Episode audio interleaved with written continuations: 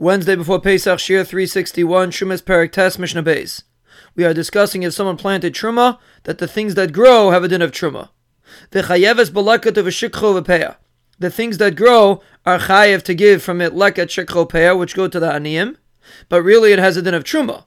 So therefore, v'ani Yisrael v'ani koyanim alaktim, aniyim that are Yisraelim and aniyim that are koyanim are allowed to pick. V'ani Yisrael moichem es shalahem l'kayin b'dmei truma.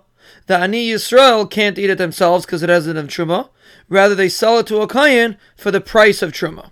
The Hadam Shalahem, and they're allowed to keep the money because it belongs to them. Reb Tarfon says only Aniyim Kayanim should pick because they're afraid that they're going to accidentally forget and put it into their mouths, and if it's a Yisrael, it's going to be over on Truma. Rabbi